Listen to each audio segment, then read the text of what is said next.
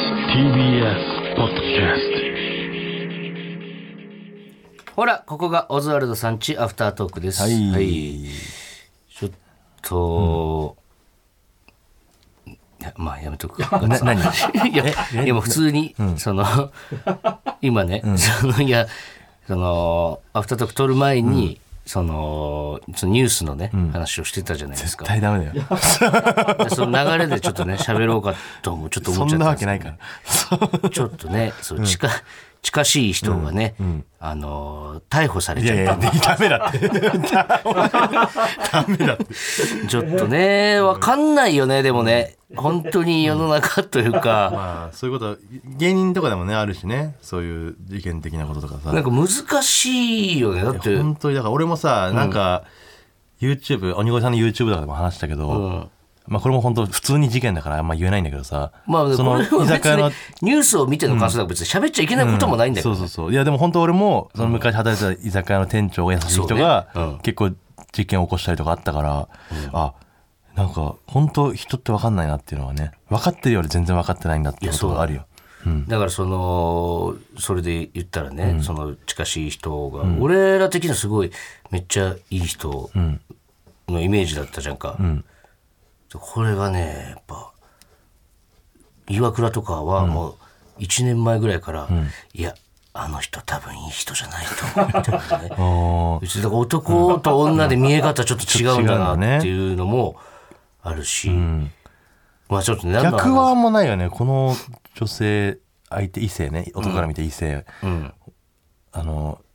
あの人多分そんないいやつじゃないよってさあんま見抜けなくない、見抜けないねそれも女の人は言うよね、そうだねなんでおあ前んらな女に騙されてあんな女に騙されてってさ、本当バカなんだろう何なにも分かってないんだろうな、男ってのは。だか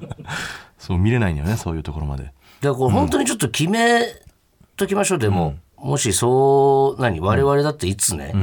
別に何もしてないですけど、いつ何かに引っかかってとか、まあだそからのもう、なんかがあって、冤罪パターンもあるけどね免罪パターンもあるから、なんかがあって、もう、ここのメンバー、も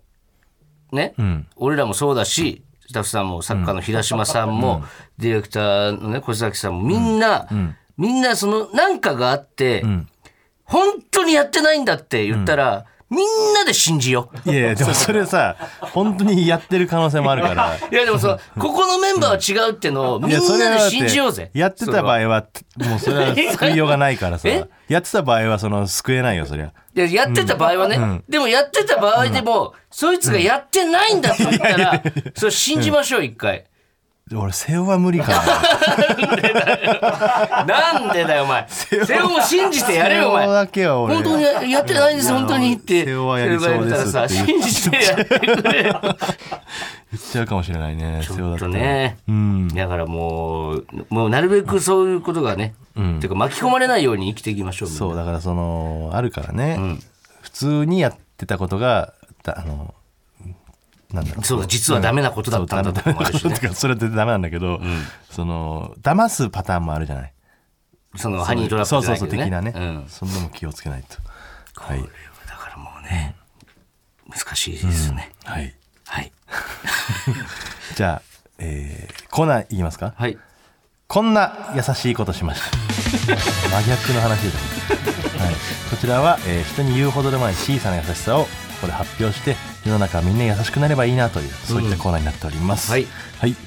えーでは最初はラジオネームメモあやなあやなさんんメモメモあやなあやなさんでいいのね、はいメモあやなあやなさん、はい。私は高校生なのですが用があって放課後寄った誰もいない教室で机からはみ出ている椅子をしまったり机を列ごとに揃えたりしています、うん。えまた伝わるか分かりませんがガタつく机の足に敷いてある折りたたんだ紙が外れている時にそっと直すこともありますめちゃくちゃいい子すごだいいい子だね。めちゃくちゃいい子だねこれは偉いね。あ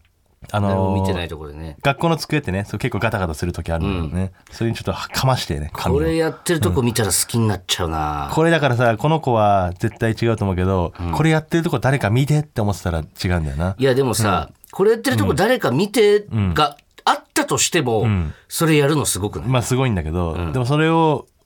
ちょっと心のどこか思ってる思ってないでまたポイント変わってくるけどねでもさそそれを気にしすぎちゃうと、優しいことするやつがいなくなっちゃういかやらだねからその別にそんなん関係ないよ別に見てようが見てまいがっていうのでやってほしいすべてまあそれ全ての優しさでもやっ ぱそれやっはてるよ俺お前は誰か見てってなったらちょっと嫌じゃないでもそれはいいじゃん別に結果的にいやいいことしてんだけど、どその、なんかさ、募金とかコンビニの募金箱でもさ、募金するよ俺ってやってさ、募金してんのと、何気なくこう別に見てるみたいな関係なく入れるもんじゃん。ぼで俺その辺がさ、なんかその日本人気にしすぎな気するだってその募金してもらった側からしたらさ、もう経緯なんか関係ないじゃんか、だから見てほしくてやることもまあ大事ってことね。見てほしい増えかるろ分うにが、はうんそうそう結果的に優しいことしてるならもう結果論だからな、こそのさ、例えばじゃあ人が倒れてましたってさ、この助けるところを YouTube に上げられたら嫌じゃない、そのれそれはもう自分話にでなさらないこっちいやそれも今から助けますちょっと極論すぎるってそれは今から助けますって YouTube さ、上げられたら嫌だよねいやそれは嫌だけ どでも助かるよそでれとはもその人また助かるから違うじゃないですか上げようが上げまいが助かるんだけど、